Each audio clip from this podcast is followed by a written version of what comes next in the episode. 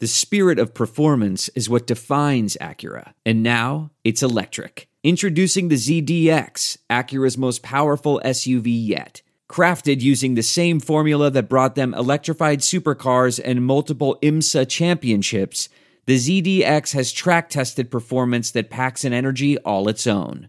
Unlock the energy and order yours at Acura.com. This is it. We've got an Amex Platinum Pro on our hands, ladies and gentlemen. We haven't seen anyone relax like this before in the Centurion Lounge.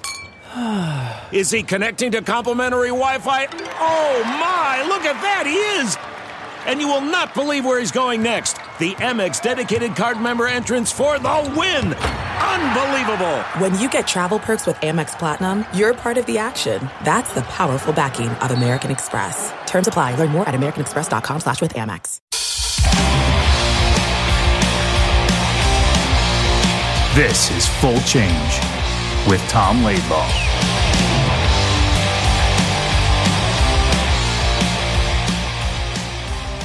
Tom, we got a big start today. This, this one's going to be a good one. We have someone who was probably part of the worst trade in Ranger history.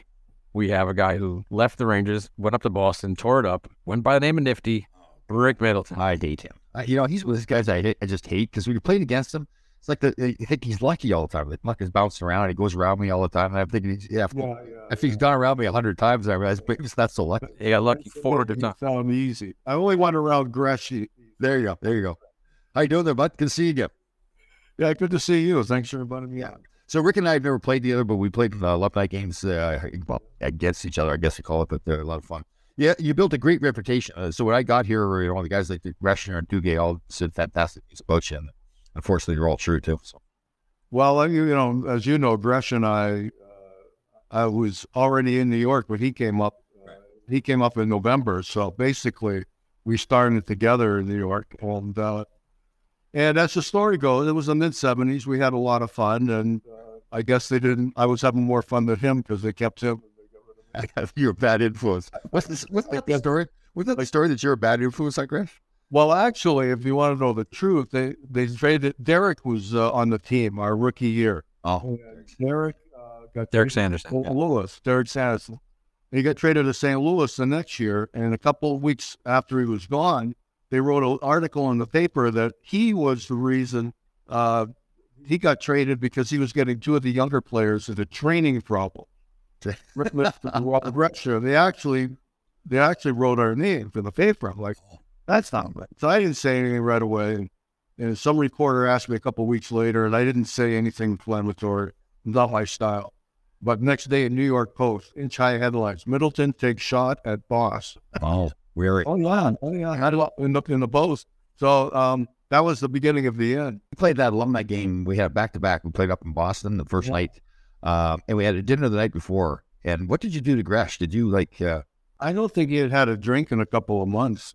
Uh, I always had to take care of him anyway. Clyde took care of him. Oh God, he came down for breakfast the next day. My God, he, when he wasn't playing, it was only coaching. Right, right, so totally.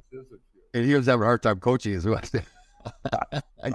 well, he got the win anyway. oh, that's right. That's right. That was, that was a lot of fun that weekend. So we had a dinner the night before. The charity was the uh, Navy SEAL Foundation, right? Or, yeah, yeah. So Warrior, Warrior Foundation. Right? Yeah, that's right.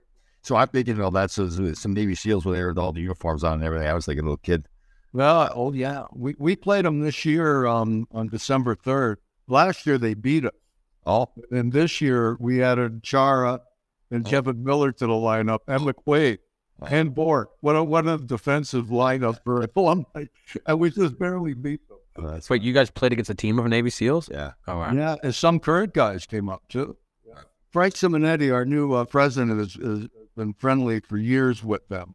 Right. And we really, really has a great relationship with the Warrior So we were up in Boston to stand there for the national anthem of the one Navy SEAL who I got to be buddies with the night before.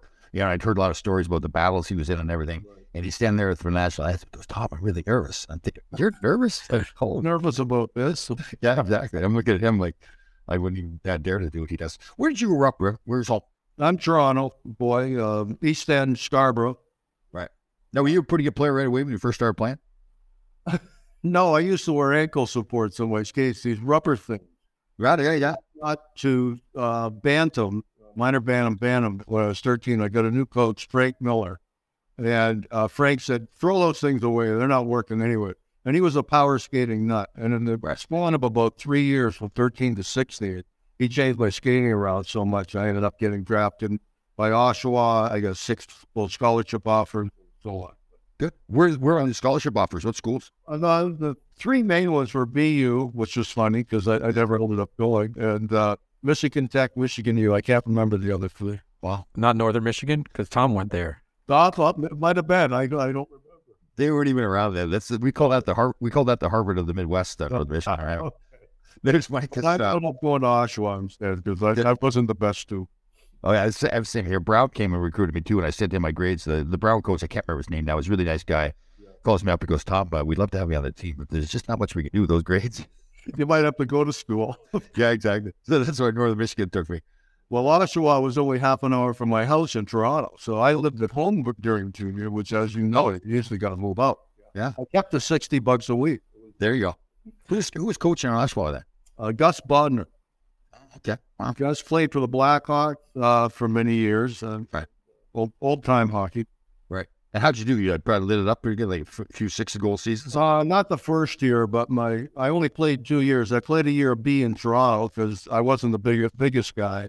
Right. You know, when when you're in Toronto, you're watching the Marlboros every Sunday. The Hamilton Red Wings, they're on TV. That was big. That's right. Yeah. Like, I'm not ready for this show yet. So I played a year B in Toronto. Then I played two years at A. And my last year was my best year ever. I ended up with the most goals in the league. Yeah, yeah 67 goals in 62 games. Not bad. Wow. Yeah, which wasn't a record. Oh, was it? Wow. oh no, no, I scored a lot more than that. Right. It was a, it was the most that year, so that propelled me into the first round territory, and uh, the Rangers took me 14th. As you know, it's a great throw. Yeah. Did you go? Did you go to the draft when you were drafted? Yeah, it's in Montreal. In those days, they were all in Montreal. Yeah. not televised. Yeah. like Bob Dailey went the same year. Um, Right. and the, Peter Marrin, So what year was that? Was that fifty? Or shoot, yeah, yeah. 50. Wow. I know. I'm, I'm sorry. '73. Yeah, And if you remember, the Bruins beat the Rangers in the, for the Cup in '72. Right. So when I went to camp, the Rangers still had a pretty good Stanley Cup caliber team. Right. Right. So you went. So the year you were drafted, the next year you went to camp with the Rangers. You made the team that year. No, no, they sent me to Providence, their farm team, Providence Reds.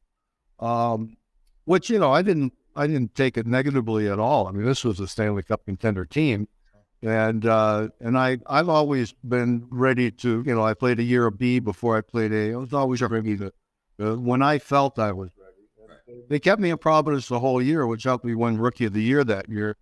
Um, I had a pretty good year. I, I don't know how many points, but um, we went 84. 84, not bad. we went to the finals against the Hershey Bears and we lost in five. Calder Cup. See, I think that's smart of you, right? There's so many people that players to rush to get to the national hockey instead of taking your time, maturing, and Well, I would have loved to stay, but I, you know, I, I remember trying to go down one on one. You know, my game. yeah, yeah, Look this, uh, Joe Marat.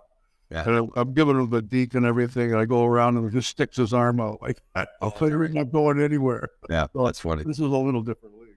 Where was uh, training camp? Oh, Long Beach? Is that where you guys were? Uh, No, I was in um, Kitchener, Ontario. Oh, oh, yeah, the Rangers still uh, had it in Canada. So I was only an hour from my house. very cool. So you didn't leave home at all, hardly. Just No, no. This came to you. When I drafted, I bought a new car. For, I had a 64 Merc during junior. You remember how, how it was with your first Right. car. Oh yeah. Oh, Bought yeah. a whole new car, a 73 Pontiac Grand Am 404 barrel, and got in the car and left for the States and really never went back just to visit. Right. Now, is your family still up there? Uh, my sister and, and nephew and my his kids, but uh, no, I'm on the dad. Rick, who gave you the nickname Nifty? Uh, Gerry Cheevers takes credit for it, so you know I'll give it to him. Uh, I honestly don't know. It's just kind of you know how nicknames are. I had a few in New York, but they never followed me. Well, well, what were they? What were they? Come on, give it to us. Come on. Just tell us, I girl. had so many. Like Derek used to call me uh, Rocket. I think he still does today. Oh, it's all right. Yeah. Um, uh, I'm, I can't tell you the one because I was I was nicknamed after a, a stripper. Oh, I don't know if I've ever heard that before. If I remember correctly, we were all in, in, this establishment in Long Island somewhere, and the stripper came down, and uh, her her stage name was Silky. So Gresh Gresh will attest to this because he still calls me. Right. That's Well, funny. Uh, and all of a sudden, uh, Stemkowski started calling her Silky. Right. Oh, okay. Even with But So, what? She took a little shine to you? Is this? well, it wasn't a she. It turned out to be. Oh. He, so I got- oh, that's classic. from my memory, and I'm not really sure. Maybe my memory is gone. It's a lot of years ago. That's funny. That's That's laughing. so you didn't know, obviously know at, at, at at first that she was not a she. Not at first, no, and and had the long stringy blonde hair like I did down to the shoulders. Oh, that's funny. Stemmer picked up on. It. Pete Stemkowski. Oh, that's funny. That's a classic story. Yeah, I got it. It was. I was. I only was there two years, so a lot of these stories never came out. Oh, that's good. That's fantastic. So you got your first nickname with in the NHL from the Rangers after a transvestite stripper. There you go. Yeah, All right. it made me a book. I think that's the first I've ever heard of that. That's I've never heard that story. That's excellent. Good job. Gre- Gresh was probably there, so he uh, he could probably attest. Oh, that's funny. Yeah, if he can remember now, like he'll, he'll probably embellish it a little bit, right? Yeah. yeah. Definitely. And so, uh, how did you do uh, scoring wise when you were in New York? First year wasn't bad. I think the thirty some odd goals, but um, I had eight. Uh, no, twenty two goals. I had eighteen by Christmas. I was doing pretty well for the rookie of the year, and then I got a stick in the mouth last my first fourteen. Um, and the Rangers took me on the road. They put this football helmet on me with a with a guard. I looked like Fran Tarkenton. Oh, You know, you know, like hit me here, right? yeah, yeah, yeah, yeah. I go on the road and we're in, um, we go to Chicago, we go to St. Louis, and then we're in Minnesota like a week later. I really haven't eaten well because I had 16 stitches. My mouth was all swollen. And uh, somebody, um, I think it was uh, Dennis Hextall, came to hit me in the corner. and I went to slide the check. I went over my own ankle and a hairline fracture. Oh, wow. Uh, it was a bad week. Yeah, no kidding. At 18, by then, I ended up with 20. I came back and I got four more. I ended up with 22. Is that the same week you uh, met too? Uh, what? Is that the same week you met Silky? I can't remember if it was before or after, but it certainly wasn't the same week. Imagine that week you break your ankle, lose your teeth, and meet a transvestite stripper. I would have really bad. Yeah, solid week. Uh, good. So the next season, how'd that go? Uh, well, the next season was the Rangers in transition. They traded Derek. They uh, traded the big trade with uh, Brad Park and Jean Ratelle to Boston for Espo and Vadnais. And then um, then they fired the, the cat. They brought in Ron Stewart as the coach, the second coach that year. Uh, right around then was when that article came out with Derek being traded. And then John Ferguson came in as the third coach that year. We were going to straighten it out, have a meeting with the owner, and this and that. That never happened. It's the only year in my career I missed the playoff. Uh, the team just didn't gel. We had, you know, good talent, good names on the team. I, I got the honor of playing with Phil Esposito that year. Right. Uh, but we just didn't Joe. JD's first year with the team, I think, uh, in net, uh, John Davidson, giant um, we missed the playoffs, and then they just. I think as as I found out when I went to Boston was Espo kept hounding Fergie for, to get one of his old wingers, Yeah, Ken Hodge, right? get rid of Middleton. It was I want one of my old wingers, and they I guess soured on me obviously, Right. and, uh, and the Bruins had uh, Don Cherry had soured on Kenny Hodge at the time, so that's why they made the trade. But I said a lot of people don't remember the connection here with with John Ferguson and Harry Sinden, right? 1972 series of the century. They were both the coaches, Oh, that's right. Yeah. and then Bill. So, So that's Canada versus Russia, right? And Fergie and Harry. So with the, with the three of them knowing each other so well, I think that's how uh, a lot of that came about. It was great for me. in the long run. So you never got a chance to tell ownership in New York that you did not say that in the, in the article. No, no, I never met with Bill Jennings. Uh, I think was the owner at that time. Right. I never said anything about him. I said I couldn't believe how well educated man like him could believe in such gossip that Hmm. wasn't true. I mean, Chris and I were 20 years old, 21 years old, but we didn't need Derek to take us something. Yeah. Yeah. And, yeah, uh, yeah. And that was before Studio 54. We used to go to a little place on First Avenue called the Tittle Tap. Oh, And uh, yeah, that's when the Giants would play Sunday afternoon and we'd play Sunday night. So it'd just be all jocked. Um, and then we had to be back in, we had to be back in Long Beach uh, Monday morning, 10.30 on the ice. Oh. So you never went home, probably. This one right. right. was tough. I know. I tell everybody, like you know, we, we were probably the same way. So Friday nights we always travel someplace like Montreal, play the you know go Montreal, have some fun, play the game Saturday night, have a few beers on the plane home, play. And Sunday night we played at home. We couldn't, couldn't move.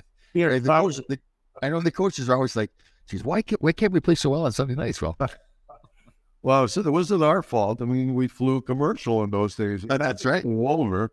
I know. Been early and stay over. It. Oh, I know. It, it, I thought it was a blast. When we flew commercial, I, we had a great time. Like you know, all the rest because yeah, The people, planes were half full in those. Yep. You could lie out, right? Get Yeah. your own bed. oh god, I remember we used It went pretty easy. No, no security. yeah, totally yeah. Some of the stuff we did, you know, like getting on the carousel, you know, the baggage claim and all. You get there ten minutes before the flight.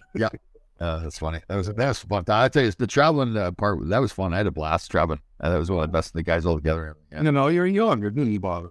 definitely. So Rick, when you get when you get traded, is that a big shock to you? I know, I know you had the falling out a little bit with management, but are you still taken back when you get shipped to Um, Boston? Yeah, uh, the only thing that, that made me think, you know, maybe it might happen, I picked some buddies up after we were out of the playoff. Um, they came down from Toronto. And as soon as I picked them up at the airport, they said, uh, hey, uh, here you're getting traded to Boston for Hodge. And I had never heard the rumor in New York, but, you know, Toronto, is a hotbed.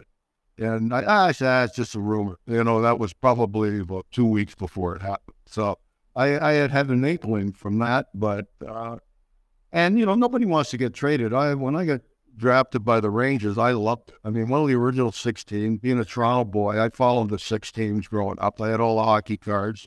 To be a New York Ranger, I was very proud. I had vision of a Stanley Cup team in '72 having maybe a chance at, at the Cup. Well, it didn't happen that way. Um, but then I started thinking, well, Boston, let's see, Brad Park and Bobby Orr on the fifth. That might Yeah. you know. So I, I, I started changing my, my sights to that. Unfortunately, when I got to Boston that year, Bobby was gone. Oh, he was, was he? Okay. Yeah. I was just going to ask you because I know for me it was a thrill to play with Gretzky out in L.A. when he got traded there. Oh, so it's yeah. like, yeah. So for I, I, assuming Bobby Orr would have been the same way, just to be Oh on. no, but uh, he was he was on the team in May when I got traded, and he was gone by September. Thanks. Wow. Alan Eagleson. Oh, that's right too. Oh God, yeah, that was a mess. So, did, so you've got to know Bobby pretty good, though? All the alumni stuff. Oh yeah, he's uh, you know he's not part of the alumni, but anytime the alumni ever needed anything as far as uh, items to be signed, you know, for for auctions, for charity events, uh, or whatever, he was always there. So I barely know him, but I was in the agent business, and obviously he's in the agent business as well. There's a couple, couple, times I had called him, and he was fantastic to me because I really didn't know him. I, just the fact that I was a former player, but you know, it's Bobby Orr for God's sake. Like, Oh, he'll, well, he'll do anything for anyone. Yeah, as long as it, he just has to watch very careful. Nobody's trying to use this stuff. yes, yeah, definitely. Yeah, if you're looking out for Bobby Orr, he'll take care of you. he knows who you are. Yeah, definitely. So, how many years were you in Boston then? 12, uh, 76 to 88. Good. My last year, uh, Harry Sinden bought me out of my option year. I was 12 points from a thousand. So I um, thank Harry. Well, I ended up going to Switzerland. We had a verbal deal that I would skate, stay in shape, and come back because they always end early over there. Right. So a lot of people don't know. I went over to Switzerland in November of '88. Uh, an agent friend of mine who found me a job on the last place team in the B League. Oh, sorry. We averaged seven goals against the game. I was saying, I can't score eight. I'm 35 years old. so, but I did. Uh, I played on the big rinks over there. I was so far out of shape. I was tired. But uh, Sorry. I, I played in a little town north of Zurich. And I came back. We were out of the playoffs January 6th. Right. and I came home January 7th. And did you play with the Bruins when you got home? No, I never. I, I was so hockeyed out by it. and I was so disgruntled. Uh, they did call me, wanted me to go to Maine for a week, get my leg. Right. Because I hadn't called them in a couple of weeks. Right. But they did call me, and I said, no, you got to retire sometime. You got to get on with your life. And I, I Yeah. decided to do How, did you get along with Harry? I know he, he bought you that contract. Did you go? Harry that. Pretty much. Uh, you know, I was thanked him for bringing me to Boston. Um, we had a we had a, maybe a little conflict over a contract once, and then that, but the way it ended, it was five minutes in his office up to twelve years and twelve points from a thousand, that sort of deal. Uh, you know, I wasn't I wasn't looking for him to give me any, just maybe just platoon me the next year. Let me play one more year. I don't know. He had to pay me two thirds, as you know, you, uh, buyout in old years. They had to pay you two thirds of the contract. anyway. Come on, it's the same one third. I almost felt like Harry, like he wanted to build that reputation, right? Like, you know, I'm Harry Sinden, I'm going to be that hard guy. Well, he was always very frugal uh, with with the dollars, uh, and even long after me, really right up until the way I looked at it, till the lockout in 05, the Bruins never spent it. Yeah. And then after after they they got this the salary cap, they spent right to the top, and they got in Chara, and they ended up winning a cup. Right. All those years now. Like Ray, Ray Bourque, I've got a ton of respect for, but he took a lot of heat from the Players Association because he didn't really, it, it appeared he didn't really fight for as much money as he could have got. Well, he went to arbitration and he lost. Oh, I didn't know that. Oh, But yeah, he went to arbitration and he lost. They they said he was the best defense defenseman in the league. It should be paid, but not one of the best players in the league. wow. Something like that. And then and to me and Ray still stayed and was loyal to the Bruins Yeah. all those years, right mm-hmm. until he, he finally asked to be traded. And then then he asked to go to Philadelphia because he thought Philly had a shot at the cup in those days, back around 2000. And Harry agreed to it. Ended up trading him to Colorado because he got a better deal. Oh, is that right? Well, ironically, he ended up winning the cup in two years to Colorado. Philly never won it. So, you know, retrospect. I didn't, I didn't know that stuff about Ray. Wow. I just thought, Yeah, I think he, you know, he probably should have left when he when they they beat him up on the arbitration. yeah, no kidding. A lot of other guys would have. He was loyal to the Bruins, right to the end. Right. And you got to admire him for that, right? That, I think that was part of the value of Ray Bourque, not just Oh, absolutely. great player. Yeah. Great teammate, you know, great guy. Plays on the alumni from time to time. Yeah. When we went up to Boston, he played in the game. And Oh, uh, yeah, he'll, he'll, he'll play in the big games. Yeah, totally. Competitive. Yeah.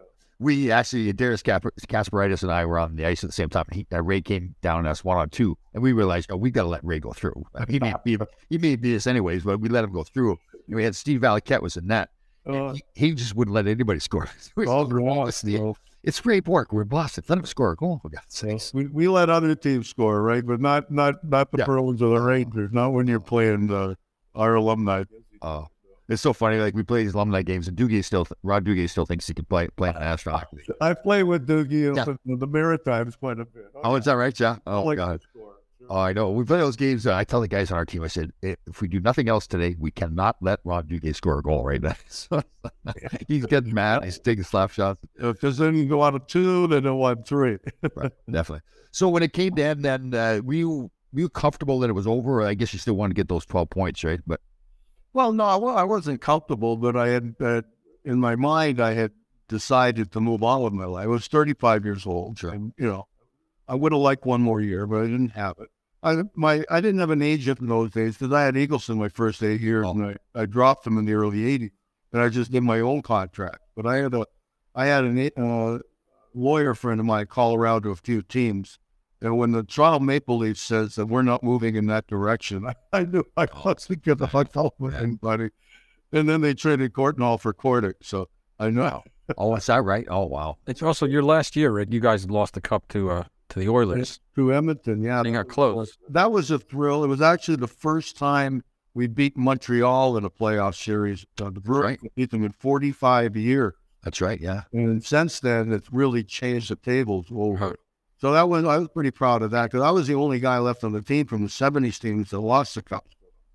Uh, Terry O'Reilly was coach, and I was still playing, but we were only two guys who were left from those '70 teams. That was also the the they had the power outage in that series, right? Oh yeah, yeah. The fourth game, we we were up three two. I think it was the only lead we had the series, and they had just tied it, and boom, the lights went out, That's and we had to go back to Edmonton. I mean, the odds of us coming back were pretty slim, anyways. Um, and we lost the fourth game of that. Right. I want to tell you a story. It's a story about a scandal, broken relationships, gossip, rumors, money, corporate rivalry, and a broom. A performance enhancing broom. My name is John Cullen. I'm a comedian, podcaster, and for 20 years, I was a semi professional curler. And I want to tell you the story about how a single broom almost imploded the 500 year old sport of curling. We felt like we were bringing a knife to a gunfight. It's the story of a superstar and his fall from grace. Well, I was being dragged through the mud. It's the story of two brother entrepreneurs with a dream. I said, that's great news. It's a story of intrigue. I still don't understand why we want to keep his name secret. The full story has never been told, so I'm going to tell it. Broomgate. how a broom almost killed curling. It was a year I'd like to forget. To listen to Broomgate, search for Broomgate in your favorite podcast app. That's all one word Broomgate. We're driven by the search for better. But when it comes to hiring, the best way to search for a candidate isn't to search at all. Don't search, match with Indeed. Leveraging over 140 million qualifications and preferences every day, Indeed's matching engine is constantly learning from your preferences. So the more you use Indeed, the better it gets. And listeners of this show will get a $75 sponsored job credit to get your jobs more visibility at Indeed.com slash match. Just go to Indeed.com slash match right now and support our show by saying you heard about Indeed on this podcast. Indeed.com slash match. Terms and conditions apply. Need to hire? You need Indeed. I always viewed the Boston Bruins like as a real like a team first kind of thing. Like they built that culture there, and it's still there today. It seems like that. That's it's all about team, right? Yeah, they're they're very um, you know, what they what they have done. Well, they lost it a little bit in the 2000s, but when I came in, they still had Cheevers, Cash, Bucyk, you know, the carryovers from the Cup year, and then they they they bring up the little the young guys and really make you feel what it's supposed to be like you're a Bruin and not let your teammate down and all that stuff. And that carried over for many, many years. Right, uh, right, right through with Ray and, and Cam.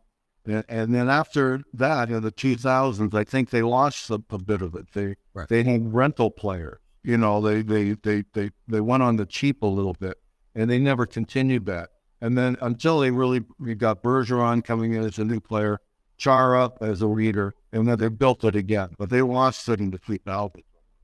Right.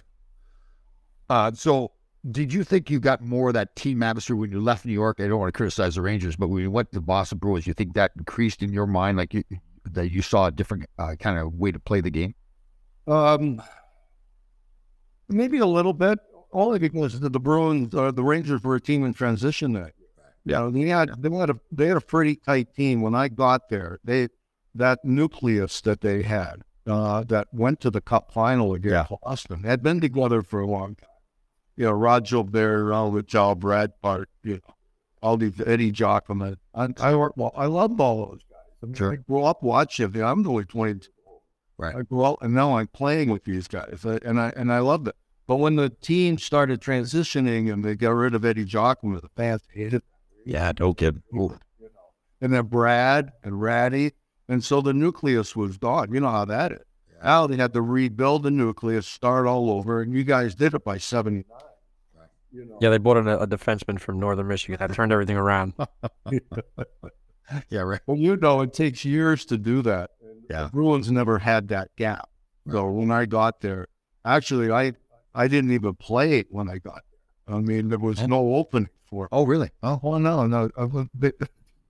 Dodd played me my first game uh, as a Bruin. I got a hat trick against Minnesota. So I think he's thinking, uh, "Well, are we going to put him now?" Like, yeah. But I only got twenty on the whole year because he just platooned me. You know? Oh, really? I didn't know that. Huh? One thing he did for me, he played me a lot of left wing.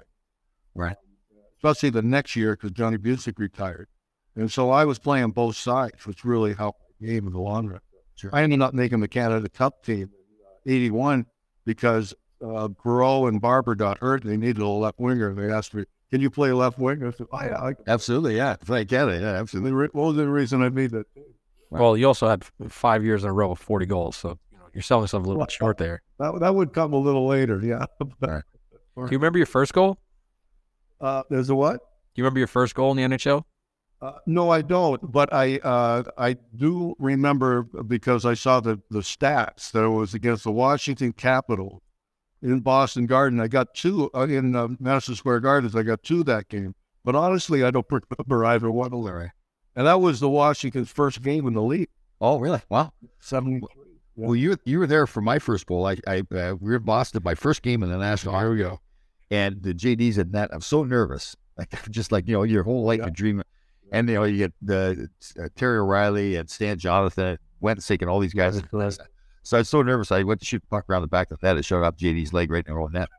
That's great. That was my first game in the NHL. Is that right? Oh, They didn't give him the puck for that one though. oh God! I'm saying to JD, can't you stop that? I'm like, let's go. Come on, you didn't see that. How were you like your first game in the NHL? For me, that was just like an unbelievable feeling. I could remember. I hon- Really? I honestly don't. Against Lot. Wow. I love Madison Square Gardens even to this day. I love going down there. It's just it's just something. And I'm so proud that I started my career there. Right. Um, you know, and I only remember I've, I've always been known to have a pretty bad memory, but I only remember the one, the Boston hat trick, because I've seen the film so much. Oh, is that right? Yeah. Rick, did you take like extra pride in beating the Rangers, score against the Rangers after getting traded? I can't say extra pride, but I, I always wanted to prove that they were wrong.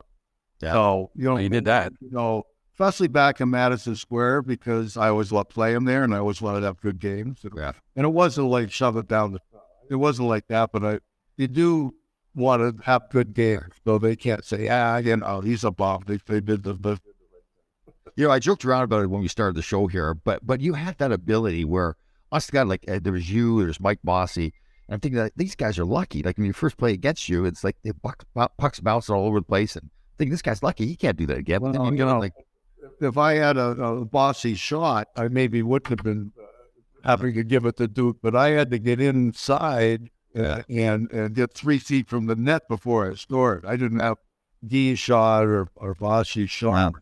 I had developed that knack. To, kind of- today, I couldn't play today because the defenseman turn and skate so fast. Yeah. That when do you ever see a one on one? Hardly ever see the fans getting beat anymore. But w- No, Tom, since Tom retired, that's that slowed down a lot. No, but our, in our day, the back checking wasn't so so Yeah. so It's optional, right? You could slow the game down. So I like to get the puck around center ice and actually slow it down if I had. Oh, yeah. the fence back then too fast. Now you're Yeah. the that that was true with you. Yeah. Uh oh. Yeah. Oh, totally. I I hated playing against you because I think like, oh my god, this guy like he uh, he's going to do it again. He does it over and over all the time. Well, it didn't always work. It was a percentage thing. Yeah. I get knocked out many times. It does. Well, and that's the thing with you too. I can think, okay, I'm going to get him at the front end. I got to cross check him in the back and all this kind of stuff. But I do that. But you wouldn't stop. It didn't stop you. You just kept on going, right? Very good. Well, you know, you always got to get back up, right? Yeah, definitely, definitely. Any regrets about your career at all? Any regrets? Yeah. No, outside of just finish, not finishing it off, right? Like getting those 12 points and, and getting the thousand points and, you know, finishing it the way I would want to finish it. I just, I would, you know, I would have, lo- I love playing for the Rangers. It would have been nice to stay there my whole career too. But, uh, but when I got to Boston and the life, you know, all my kids are born there. I love New England and everything. My, uh, it was a good place to go for me. I mean, I could have ended up in Winnipeg or nothing to get at Winnipeg, but Yeah. or a team that was just building at the time. But I went to a perennial winner. First two years in Boston, Stanley Cup final. That's right. So I went from a team that didn't make the playoffs to two Stanley Cup finals, and a lot, as you know, a lot of guys never even make it to the final. Right. Well, Tom didn't. The. Did you make it to the finals? I, I did it. Yeah. Did roller hockey. Yeah, roller hockey. Yeah. you were there in '79. No, I came in 80, 81. So I, yeah, 81. yeah, yeah, definitely, yeah. So I came in, uh, so they went to the final 79. Then they made that big trade for Barry Beck, traded five Right. guys away. So, yeah. But Well, we were one minute away from playing the Rangers. that's right. Yeah. Now, that was that overtime by Lafleur, right? I was so I scored with four minutes to go in the game to go up one. All. That's And we thought we had them, but I was like, "Here comes New York, come on!" That's right. That would have been fun, right? Play- Oh, would have been a blast. And those, they had a really good team in those days. Yeah. Yeah. it would They- have been it would have been a dogfight. yeah, it would have. Yeah. And that Montreal series, uh, they ended up losing the first game to New York because I think they were so a little tired. Yeah. And we would have felt the same way. We would. have Could you imagine if, if you beat them, Rick, and, and the Stanley Cup Finals and the headline was like Silky gets game winning goal on after trade? I could I could see Stemmer putting that headline. Oh, my God. That's a class. I got to tell you, that's a classic story. I've never heard of a guy going into strip right.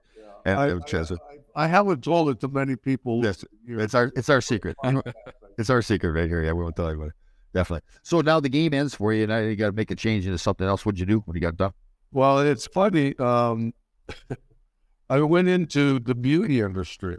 And There you go. People say, well, that's right because you were a real beauty. Yes. Yeah. Um, a buddy of mine owned a distributorship And you know, when you, when you finish your career, I had never really, like a lot of guys, spent a lot of time thinking about what I'm going to do afterwards. Right. I got lucky. He asked me if I wanted to come to work. C.D. Sullivan was his name. He's passed away now. But, um, and he, in six months after retiring, he gave me an opportunity to learn a business. I said, he says, I wanted you to put out the first catalog in my, my com-" I said, do I know about the catalog? But what do I know about distribution and certainly the beauty of it? But I ended up putting out a mail order catalog to men, uh, men's shop, barber shop. Didn't have to travel anymore with mail order. Uh, never punched a clock. You know, we went. He he was a, a sports guy. Lived golfing in Scotland, skiing in, in Beaver Creek, all that. You know, so twenty years. I said I'll try it, and I ended up being there twenty years. And he sold. He finally sold the company at two ten to L'Oreal. Oh, wow, very cool. Uh, a great man, a great distributorship, and I learned a lot about distribution, just how to run. But you know, we were hockey players. We don't know a lot about business or, or how to how to do things in business. And he uh, he taught me a lot, which helped me after two ten here doing a few things. So Yeah, because you got we you and I were talking at one point. You get some other business, some other guys too. Wasn't a, a communications business or something? What was it? Uh, yeah, I was uh, with a buddy of mine who I'm, I'm still in business with. He started a, co- a texting company. Yes, yes, yes. You, could text to, to um, landline. And you say, why would you want to do that? Well, most businesses still work off of landlines. They don't work off cell phone. Right. Well, uh, but then he ended up selling that business also. And now we're, he's uh, developed another business that uh, MVNO. Most people don't know what an MVNO is, but it's like uh, Mint Mobile. They're right, all, all these uh, less expensive phone companies that they're really all uh, run by the three big ones. But it's a market that, that's less expensive. And uh, he's starting a company and gearing it towards credit union. So um, I'm involved with them. Yeah, you always got to keep busy doing something. But it, uh, uh, I love things that are brand new and, and getting in on the ground floor. Yeah, That is cool. Very cool. Hey Tom, there's a great event coming up for your buddy and friend of the show, Bernie Nichols, and his foundation. Yes, Bernie's a good man, funny man. Yeah, he- he's Yeah. great on our show. He's Yeah. got like a three day event, a charity event for his foundation in Vegas coming up May first, second, and third.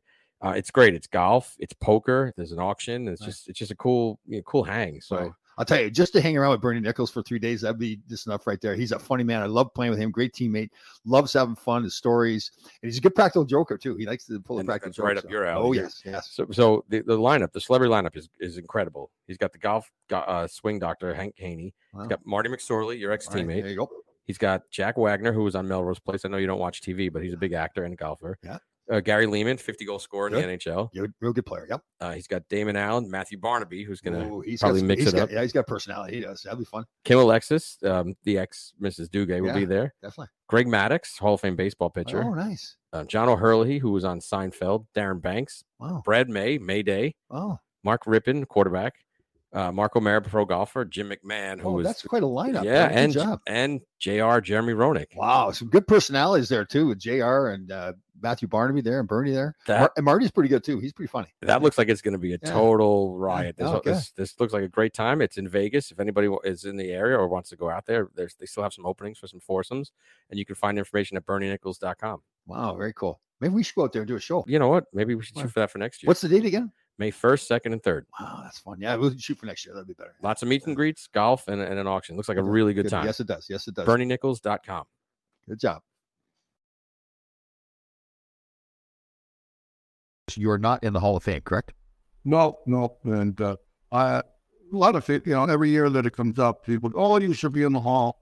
I said, well, I was a plaintiff, uh, one of five plaintiffs in a class action RICO lawsuit against the NHL and all the owners in the early days.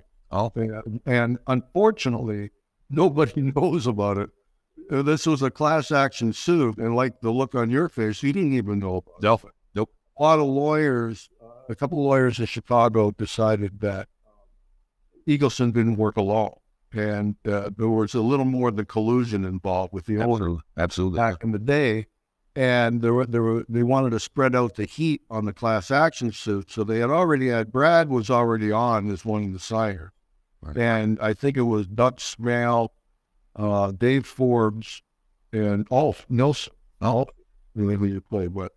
And we wanted a fifth guy, and Brad asked me, and I thought about it. I knew I wasn't going to endear myself to the NHL or the owners, but I get on that. And I did. And what happened was that uh, we filed it in Philadelphia federal court. And in those days, in, in the Philadelphia federal court, they would let you go back as far as you could prove uh, uh, that they were guilty. And then they changed the rule in all the federal courts. So the RICO statute said you could only go back five years. Oh. And, and they got thrown out on the statute of limitations all the way to the Supreme Court. Wow.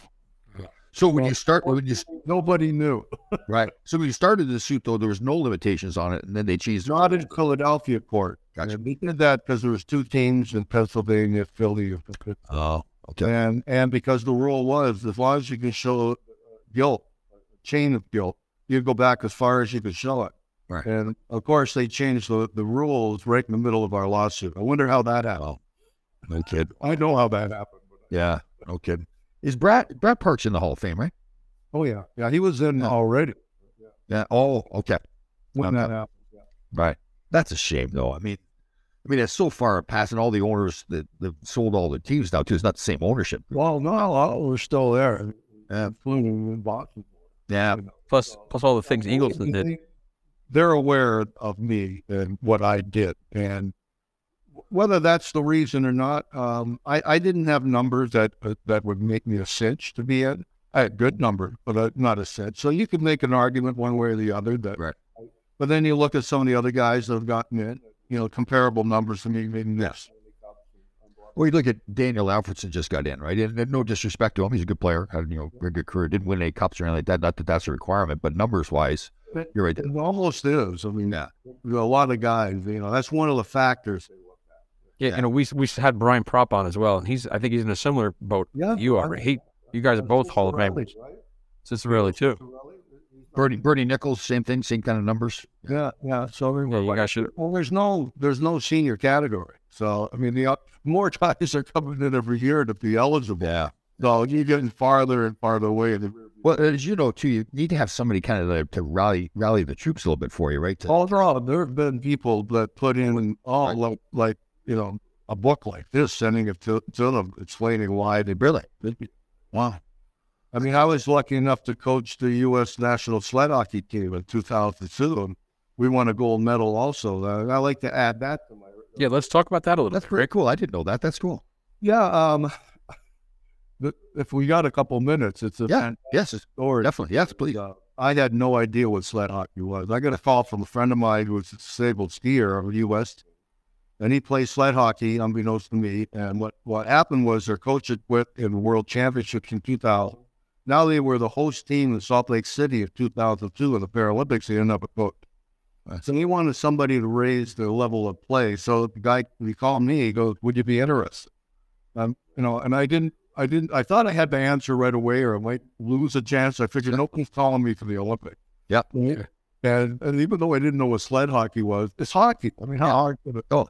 So I said yes, and I ended up getting the job. To make a long story short, and then the the whole fun thing of this was they'd never won a game in their history, and we had our selection camp in August 01. I had to pick uh, myself and my assistant coach Tom Moulton had to pick 15 guys. So only 30 guys from all over the country showed up. Right. And um, we were ready to play in a tournament in Canada against Canada and Japan in September in 9 11. Oh. So we never went to Canada and we never ended up playing another team for six months before we went into Salt Lake City. All we had was one camp Thursday to Sunday for six months, and then we went in. And this is a team. It was kind of like miracle. We had half the team was from the Chicago team. Right. That was the best team in the league. They really didn't have a league, but they played in tournament. Right. And then the rest of the, you know, Dallas, three from Dallas, two from Boston, one from Buffalo, and brought these guys together. Now the Chicago guys didn't like everyone. Their coach. Well, the coach didn't like me because he thought he should be. Oh, okay. Oh, so th- we're actually trying to do a movie for the last six years. We're trying to get the script right, and we got new script writers uh, called Tough Sledding, and we're going to make a movie out of this. And it's a great story. If we ended up going to Salt Lake City without ever playing anyone, we won the gold medal.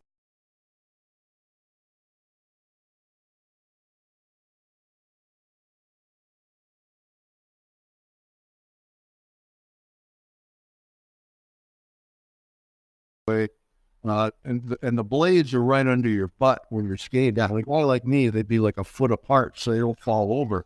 but the guys at the Paralympic level, they're like an inch apart. Right. So it's like they're they're going on one blade. Like oh, Yeah, and they beat the crap out of each other too. They hit. and the U.S. team, I'm proud to say, we were the first one, and since then they won a bronze and three golds in a row. Wow. Um, gold in Vancouver, gold in Sochi, and a gold in. Uh, That's cool. So they're the winningest team in the world, and we we were the the spark that lit the fire.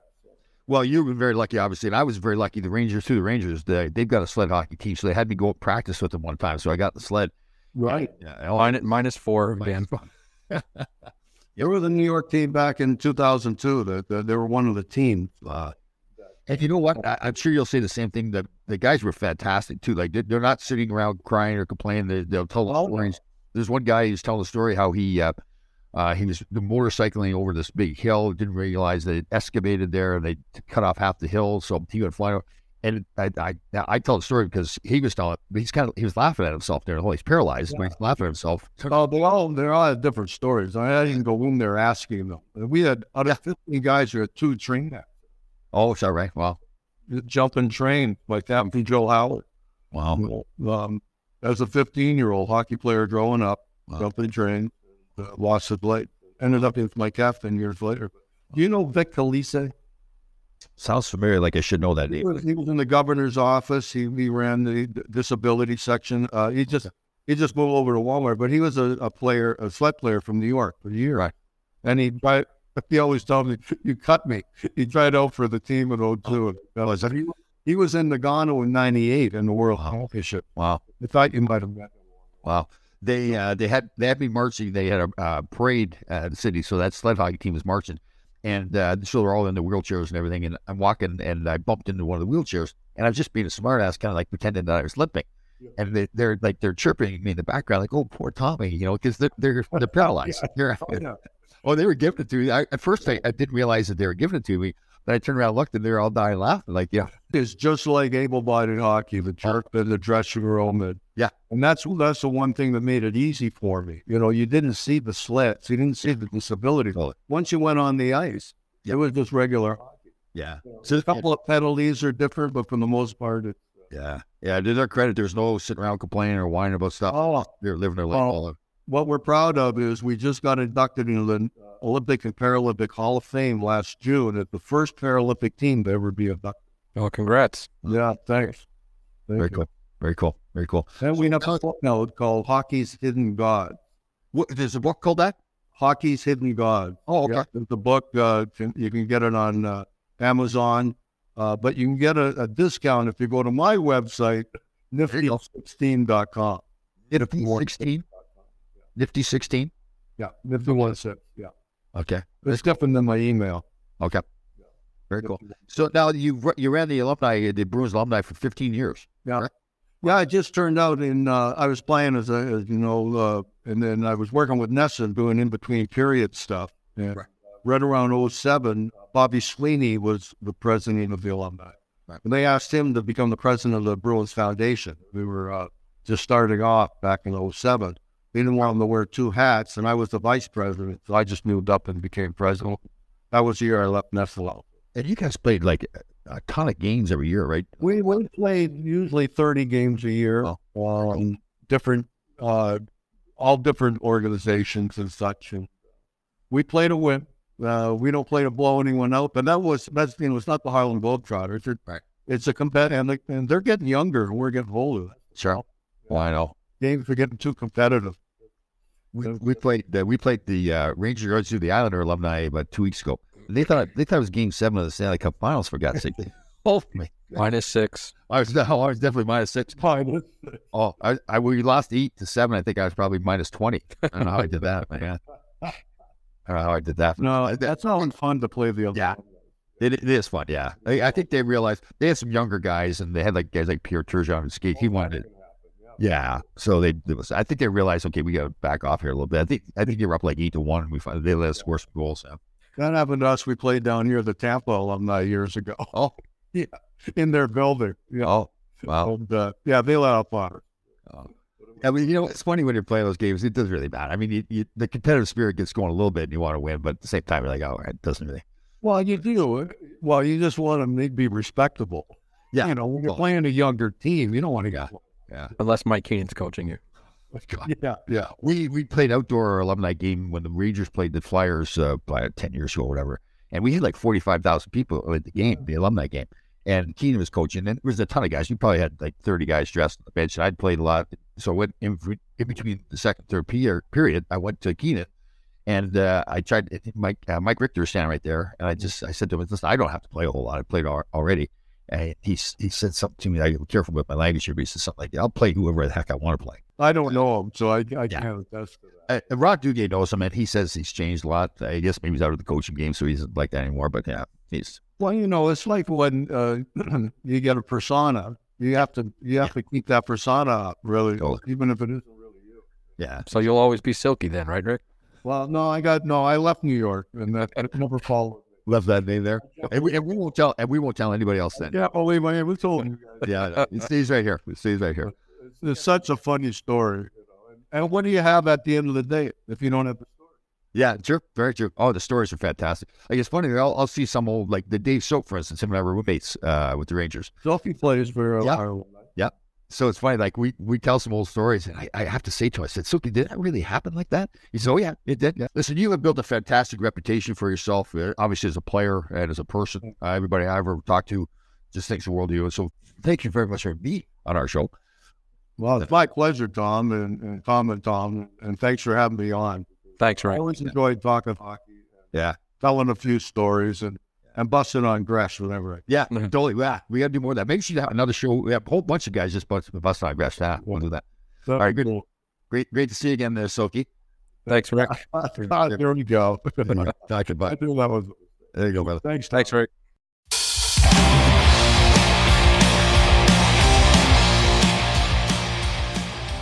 Wow, Rick Middleton. So I never knew he was on the Rangers growing up. And when I watched them play the Bruins, I always thought the Rangers got rid of this guy. I mean, he was so good. He was one of those guys who you played against the two It's like you know, we talked about the show there. The always felt he was lucky when he first went around. Like he beat me one on one or something. Like, he's not going to do that again. And he does it again. You're like, oh, Yeah, then it's just not luck anymore. Yeah, He's just, he's it's just good. It's skill. Great guy too. He, uh, again, I didn't really know him that much. a lot of guys like Ron Greschner just uh, talked glowingly about him, and uh, I've got to know him now through alumni stuff.